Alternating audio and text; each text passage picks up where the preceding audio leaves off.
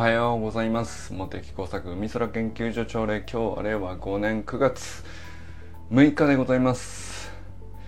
愛さんねあの本当にいろいろありがとうございます。業務連絡業務連絡からなんですけど。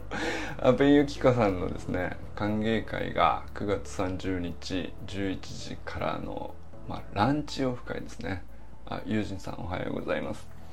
という形で決まりまして、えー、愛さんがねお弁当の手配であるとかレンタルスペースの手配であるとかあのもろもろ 全部やってくださいまして本当にありがとうございます。さすがあの行き届いておりまして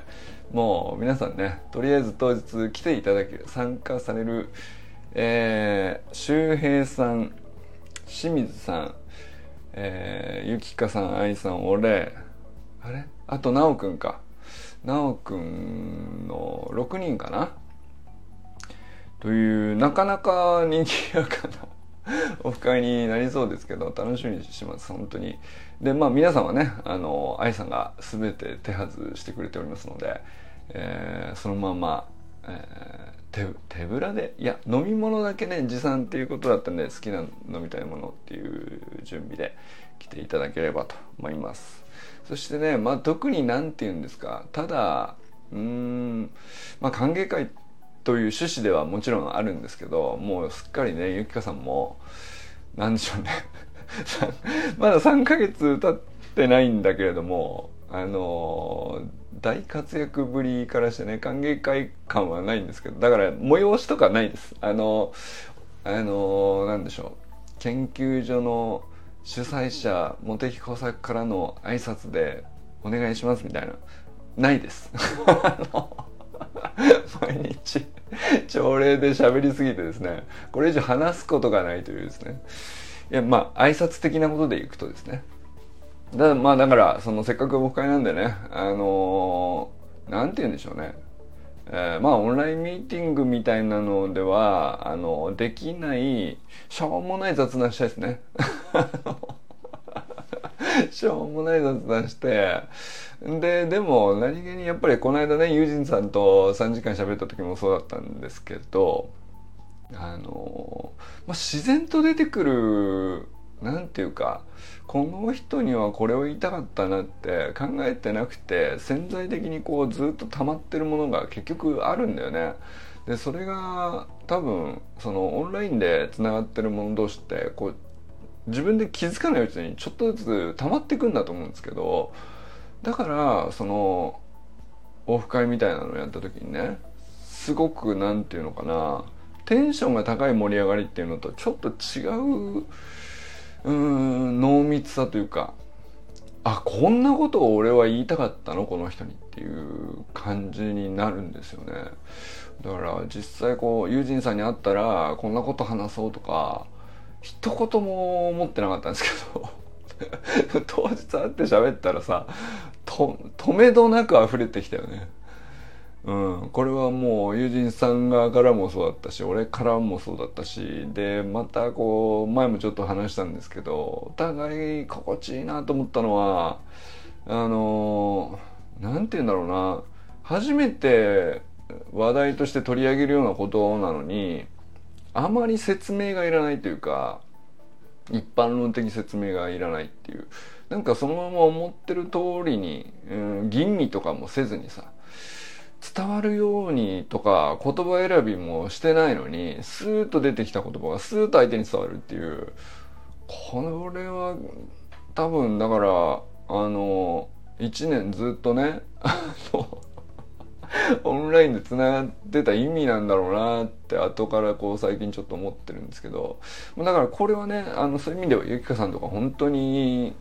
いろんな投稿をしてくれているし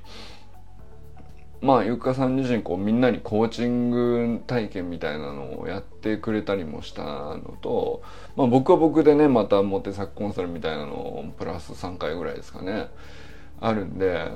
なんていうか特別これって決めなくても絶対ねあの楽しくなるんですよ。これはもう なんていうか予定とかじゃなくて確定なんですよね。これはあのまだ30日も先なの？楽しみすぎてちょっと待ってないですっていうね感じですけど。まあとにかく愛さんがねあの本当に素敵なお店見つけてくださってあの愛さんが選んだお弁当ですんであの間違いないです。皆さんも好きなお飲み物だけねお持ちいただいて、えー、ゆっくりお昼できればなと思いますね、まあ、週その後ももしねお昼食べたレンタルスペースはね時間限られると思うんで、まあ、そこでまあお昼はお昼でやって、まあ、もし時間が空く人がいればねその後もどうですかね何するかは特にないけど、まあ、渋谷からどこに行くかしまあどっか行く場所を決めといてもいいかもしれないですけどなんかもしねあのここ行ってこれしませんかみたいな候補あったらあのぜひ提案してください。まあゆきかさんご自身もねあのどれぐらいお時間余裕あるか分かりませんけどなんだろうなまあ僕はねあのその日はもう完全にえー、雪かデイにししようと思ってるんで、えー、まあ入れる限り渋谷に行って、えー、まあ皆さんねその他の5人のうちね、一人でも、まだ行けますよっていう人がいたら、あの、はしご、何をはしごするのかちょっとわかんないんだけど、あの、入れる限りいて話、話せる限り話したいなっていうね、そんな感じですね。ということで、愛さんね、今朝もね、あの、いろいろこまごまと僕とメッセージでやり取りしてくださって本当にありがとうございます。はい、ということで、安倍、えー、川明宏さん、おはようございます。どうでしたか？アンクルホップチュートリアル。これ秀逸だったんじゃないでしょうか あのー、川さんがね、あのーまあ、橋の学校のオンラインスクールのトレーニング、まあ、2年間ずっとやられてて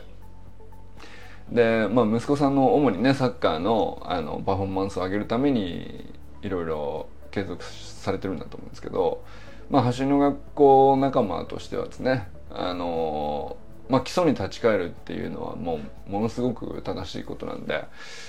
アンクルホッ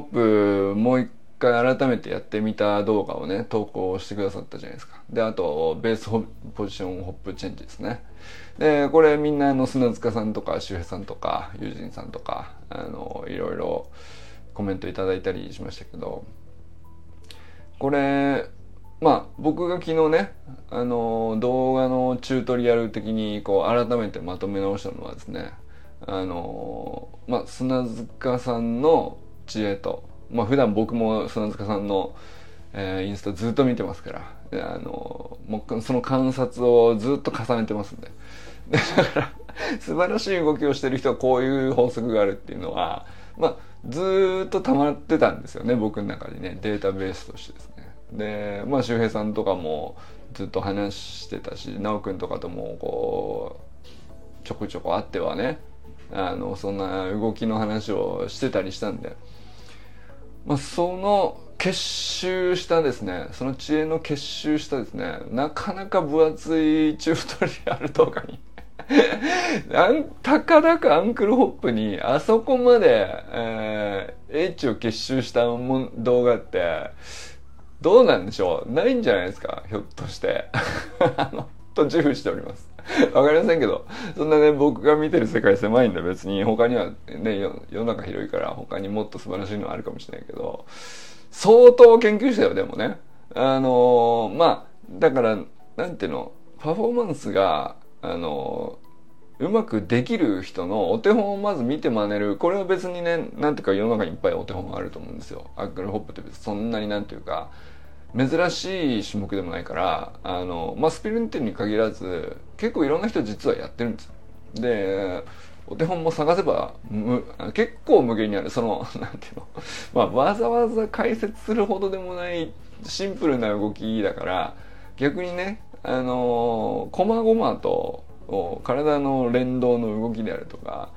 解説されてないもんであの逆にねそのちょっとリズムがつかめないとか他のリズムに慣れていってアンクルホップのリズムになろうとするとなんか違和感があったりとか、まあ、ここを埋めるにはですね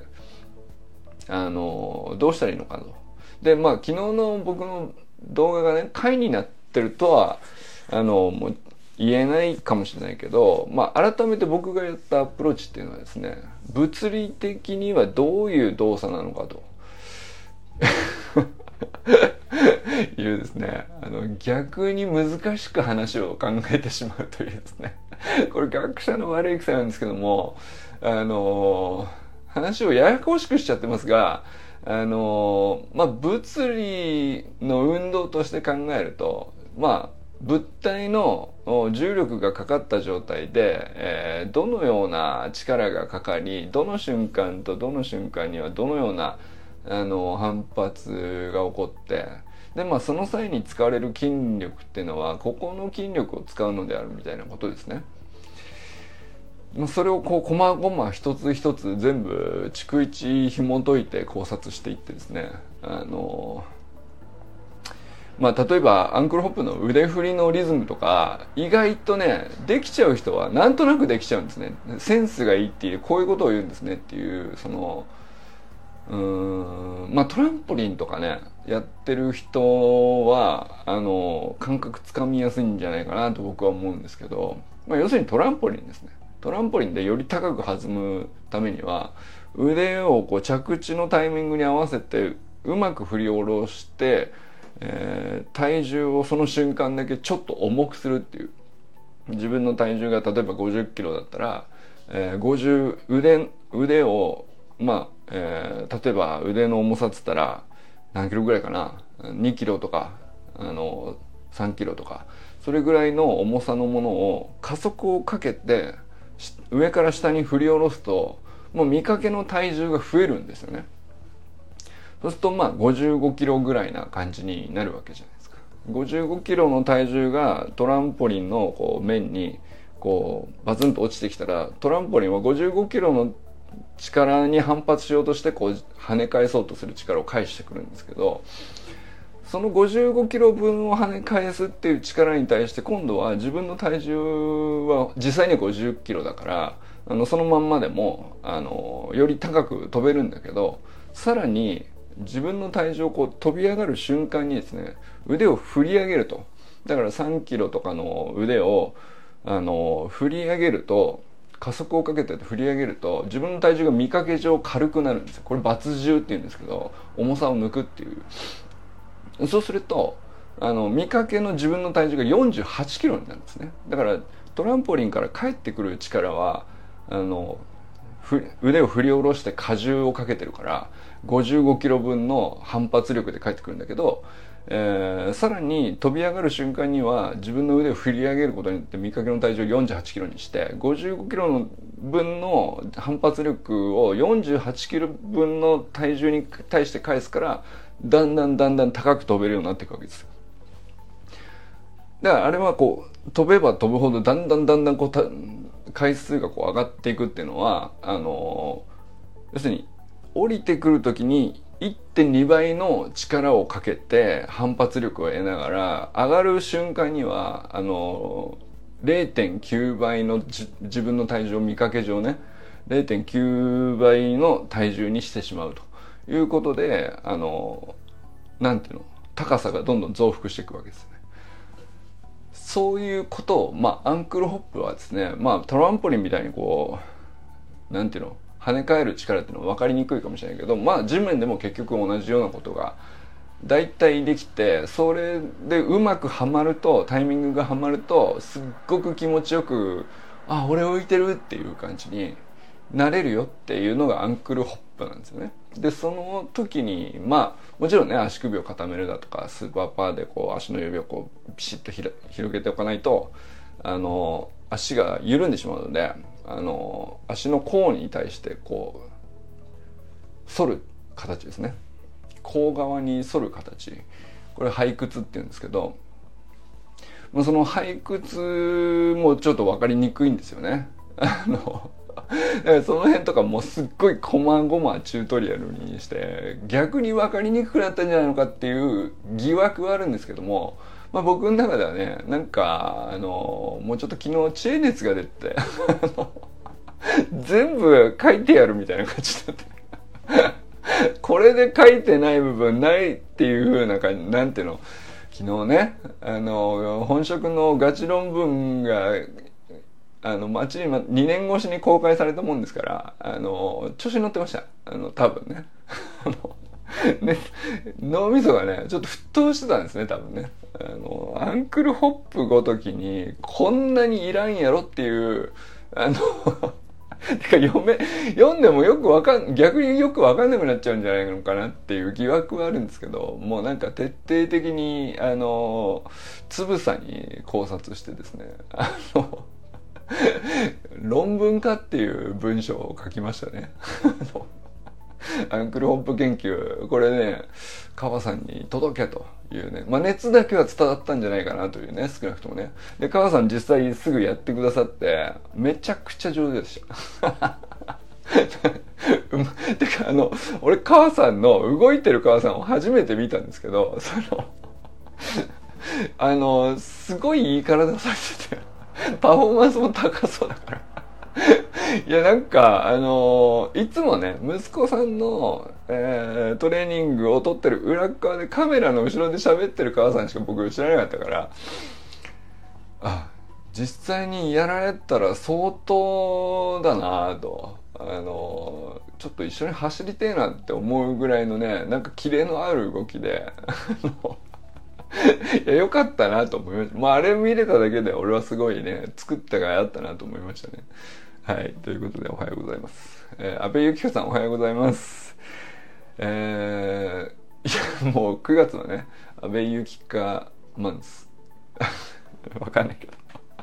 まあね、あの、3ヶ月もた、入ってから3ヶ月になってね、歓迎会っていうのもあれかなとは思いますが、まあ、あのー、なんでしょうね。収穫祭みたいな感じですね。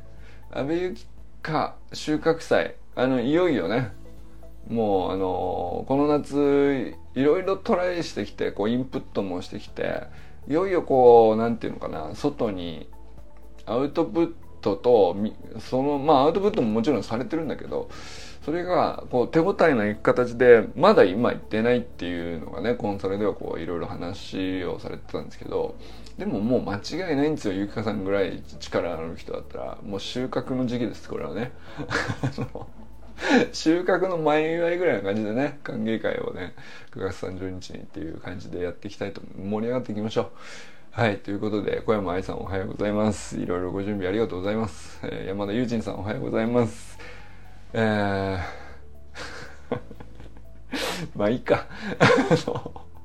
いろいろ本当に大変お疲れ様でした。そしてね、なんか道中、もうのいろんな写真とかも面白かったですけどご実家の写真も良かったですね。なるほどなぁと。まあお話いろいろ聞いてたからあのあやっぱりこういうのがあるのねって。いうねあのまあ多治見っていう町自体じゃなくてもうご実家の風景をねあれってさ街並みっていうよりご実家の中ってでああいうのってこれ意外とね世の中出回らない写真だから僕はすごく新鮮でしたね。なるほど。友人さんがここで育ったのかと。そしてこれを作ってこれを用意して、えー、これがもう大好きでしょうがないお父さんお母さんだったのかと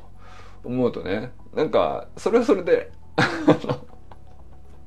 すごい、それは友人さんのゴルフも上手くなるんだなっていうのもちょっとルーツを見た感じがしましたし。いや、なんか、いいなと思いました。あの、素敵な空間だなと思いましたね、僕はね。あの、まあ、ゆうじさんにはゆうじさんの、こう、いろんなご曲あるでしょうけど、うんうん。まあ、天気も良かったのもあるけどね、なんかいい写真だなと思いましたね。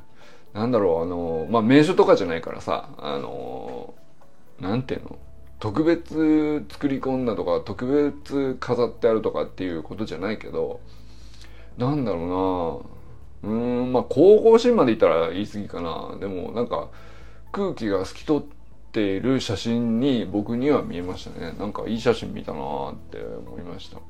あ周平さんおはようございます。中村周平さんおはようございます。えー、周平さんもね9月30日来ていただけるということでもう本当に楽しみにしてます。久しぶりですね。周平さんと次回で会うのね。だからそうだな。周平さんにそうそうキャッチボール見てもらってからあのあとずっと調子いいんですよ。おかげさまで。だからグローブも持っていこうかな。なんか渋谷のどっかの公園とかできんのかな？場所あんのかな？なんかランチした後もしね時間空いてる人残って。どうなんだろう日体大に行くっていうのはありなんですかね直くんね。そうだ直くん飛ばしたわ俺。佐藤直くんおはようございます。小山愛さんの次の俺は直くん飛ばしてました。すいません。えー、そしてね、えー、来週9月10日ですね。あの直くんのコーチングナイト、えー、オンラインセミナーを開催することになりましたのでぜひ周平さんはですねお酒を飲まずにガチで参加していただきたいということで。直くんのご指名ですんでね。あの まあでもやそのセミナーの後うーんなんだろう。いやなんだったらセミナーの後半ぐらいからここからはお酒入れてもいいよっていう時間にしてもいいかもしれないですね。あの前半こう30分ぐらいさ一通りなんていうのガチ討論やってなんかそのあれ話どんな感じになるかねわかんないけど、まあ、基本的にはすごく未来が明るくなる話だと思うんですよね。あのインプットするかしないかだけでもそのすごくね俺はなんかあのまあ修くんのね前回プレゼンコンサルみたいな感じの立て付けでね回話したんだけど、まあ、プレゼンコンサルっていうよりはもう奈くんが伝えたいなと思ってることのうちの、まあ、ごく導入としてはこれ一回オンラインセミナーやっちゃったらいいんじゃないのみたいな感じになって企画されたっていう成り行きなんですけど、まあ、だから半分ぐらいね 僕その、まあ、中身分かってるわけですけどこれは聞けてよかったなってまあ本当に思っ。たんでこれは俺の中だけで俺だけ知ってるのは絶対もったいないと思うからあのこれはなんかモテ作オンラインサロン史上最高のなんていうの精度の高いコンテンツというか いやオンラインセミナーってなんかぽいものはなんとなくちょこちょこやってきたじゃないですか。まあ、学生さんのプレゼン聞いてみたりとかあのそれぞれなんか得意分野これ話したいっていうのを僕がふんふんって言って聞くと割とみんなのためになるみたいな立て付けでね。過去何回かやりましたけどまああれはあれで楽しかったんですけどまあなんだろうな。サロンメンバーみんなこうコーチングスキルみたいなことにはそれなりの見識がある中でそれを改めて理論的に整理するみたいな内容ってうん僕は修くんのねこう勉強してる今勉強してる最中のことのこう整理した話をねこう聞いた時にあこの視点でこういうふうに整理したこと俺なかったなと思ってこれもう絶対みんな聞いた方がいいと思ったから あのこれはねもうぜひみんなに見ていただきたいですね。あのまあその見るだけじゃなくてやっぱりその一緒に話にみんなねそれぞれ視点があると思うんですよ。コーチングしている側面があると思うんですよ。まあ実際ね周平さんみたいに少年野球のコーチをしてるっていう人もいれば寺石ゆかさんみたいにコーチを人に教えてコーチング自体をねコーチングスキル自体を人に教えてるって人もいるしまあゆきかさんもコーチングやってるし。あとはまあねここのサロンに所属してる人みんなこうあの子を持つ親だったりもするからそうするとその側面からするとやっぱり親子関係ってほぼ半分ぐらいコーチングなんですよね。まあ、その要素こうそれこそね森本家の関係とかあの善くんとあかねさんのやり取りとか見ててもすっごいわかるじゃないですかあと清水さんと息子さんのやり取りとかねもうそれぞれ全部なんかすごいこう僕らにはねこうお互い話コメント欄でやり取りしてるとコーチングしてるなっていうのがあの、まあ、自然な形でやってるっていう場合が多いんですけどそれをねなんかやっぱり学術的にこういうふうに理論と理論体系としてまとめられてるみたいなことを改めて定義から前提条件から抑えてでまあ世の中いろんなコーチングスキルのテクニックがあるんですよね。でその種類もこう何て言うかどのようにあの位置づけられるのかというこう、まあ、大枠の中のこの部分に関してはこういうコーチングスキルテクニックこう発達してでそれはこうビジネスシーンにおいてこういうニーズがあったからとかっていう背景が一つ一つあるわけですよね。でまあスポーツはスポーツであの目的が違うからでも共通項もあるという、まあ、そういうのをですねものすごくシンプルにこんなにうまくまとまるもんかなっていう、まあ、そういう内容なんでこれはあのー、絶対価値あるよ 俺他で聞いたことないもんあのーうん、これは自信あるな。なんか俺がやるわけじゃないんだけどね。なんかやるのは直くんなんだけど、これは自信あるな。本当に。あのー、素晴らしい企画だと、我な、我ながらっていうか、まあ俺が立てた企画じゃないんだけど、我がサロン内においてこんなにレベル高い企画が立ち上がるっていうのは本当俺嬉しいですね。本当に。いや、もうとにかくね、周平さんは飲むなよっていうことだけ言っときます。30分後に、あの、解禁しますから、アルコールを。それまで我慢してください。そんな感じでいかがでしょうか。はい。ということで、寺石ゆかさんおはようございます。えー、ゆかさんもね、あのー、まあ、お時間直接会わなくてもいいんですけど、あのー、ぜひアーカイブでもね、なんかゆかさんの、あのまあ僕はゆかさんのね、セルフコーチングのセミナー、サマースクールみたいな形で1ヶ月受講するっていうコースを、あの、受けてもいるから、でそれはそれでもう本当に洗練された完成されたビ,、まあ、ビジネスコーチングですね。分野としてはですね。それもあったもんでだからなんかあの逆に奈くんの要するにアスリートとかスポーツ選手のパフォーマンスに特化したようなセオリーとあるいはその特化したものじゃなくてもっと大きくコーチングっていう大きな枠で見た時にまあお互いどういう位置関係になるかっていう整理ですね。学問的にはですよ。だからまあ実践的にはこう現場でやられてるスキルっていうのはゆかさんにはもうすでにあると思うんですけど学問体系としてはまあまあの歴史がちゃんとあるんでそれはそれでね改めて抑えるとかっていうのはすごくゆかさんにとってもねあの気づきあるんじゃないかなと 思うんで是非ねあのみあのゆかさんにもねあの見ていただきたいなと思いますね。はい、そして清水信之さんおはようございます。清水信之さんのねあの息子さんとのこうやり取りとかっていうのももうまさしくコーチングそのものですから。あれはだからなんかこう清水さん自体はさそんなにコーチングをした意識ないと思うんですよ。でももうなんかこの間ね僕話させてもらいましたけどうんもうなんていうのかな家族に対するこうすごく信頼してる感じがこう息子さんから伝わってきたかななんかねまあお母さんがどれぐらい自分を理解してるかとかお父さんはこれぐらいの距離に行って、まあ、特別ねお父さんがどうとは言わなかったですけどなんていうかでもその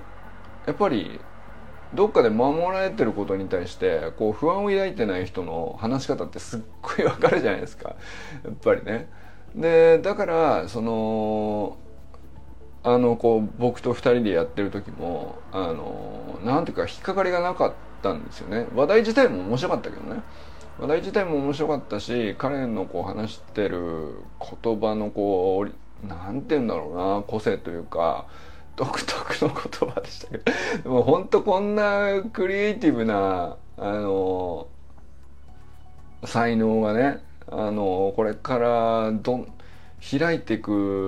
のはもう確定してんな価値格だなこの人っていう感じでねこういろいろお話聞けたんでそれはもうあの瞬間でも僕はものすごい楽しかったんですけど同時にやっぱりなんかその清水家実はすげえいい空間なんじゃないかというね僕は思いましたね。あのまあ、清水さん自身はこうなんていうか意識してないと思うんですけどねでまあ息子さんもそんなに意識してないと思うんですよ。なんだったら。でもお互い無意識で受け取ってる潜在意識でこう受け取ってる領域ってさまあ膨大だからあの本人は分かんないんだけど他人がこう接した時にああすごいいい環境で育ってるんじゃないかなっていうのをこうなんとなく感じるんですよね。でこれは結構確かなことなんじゃないかなって思ったりしますよね、まあ、これね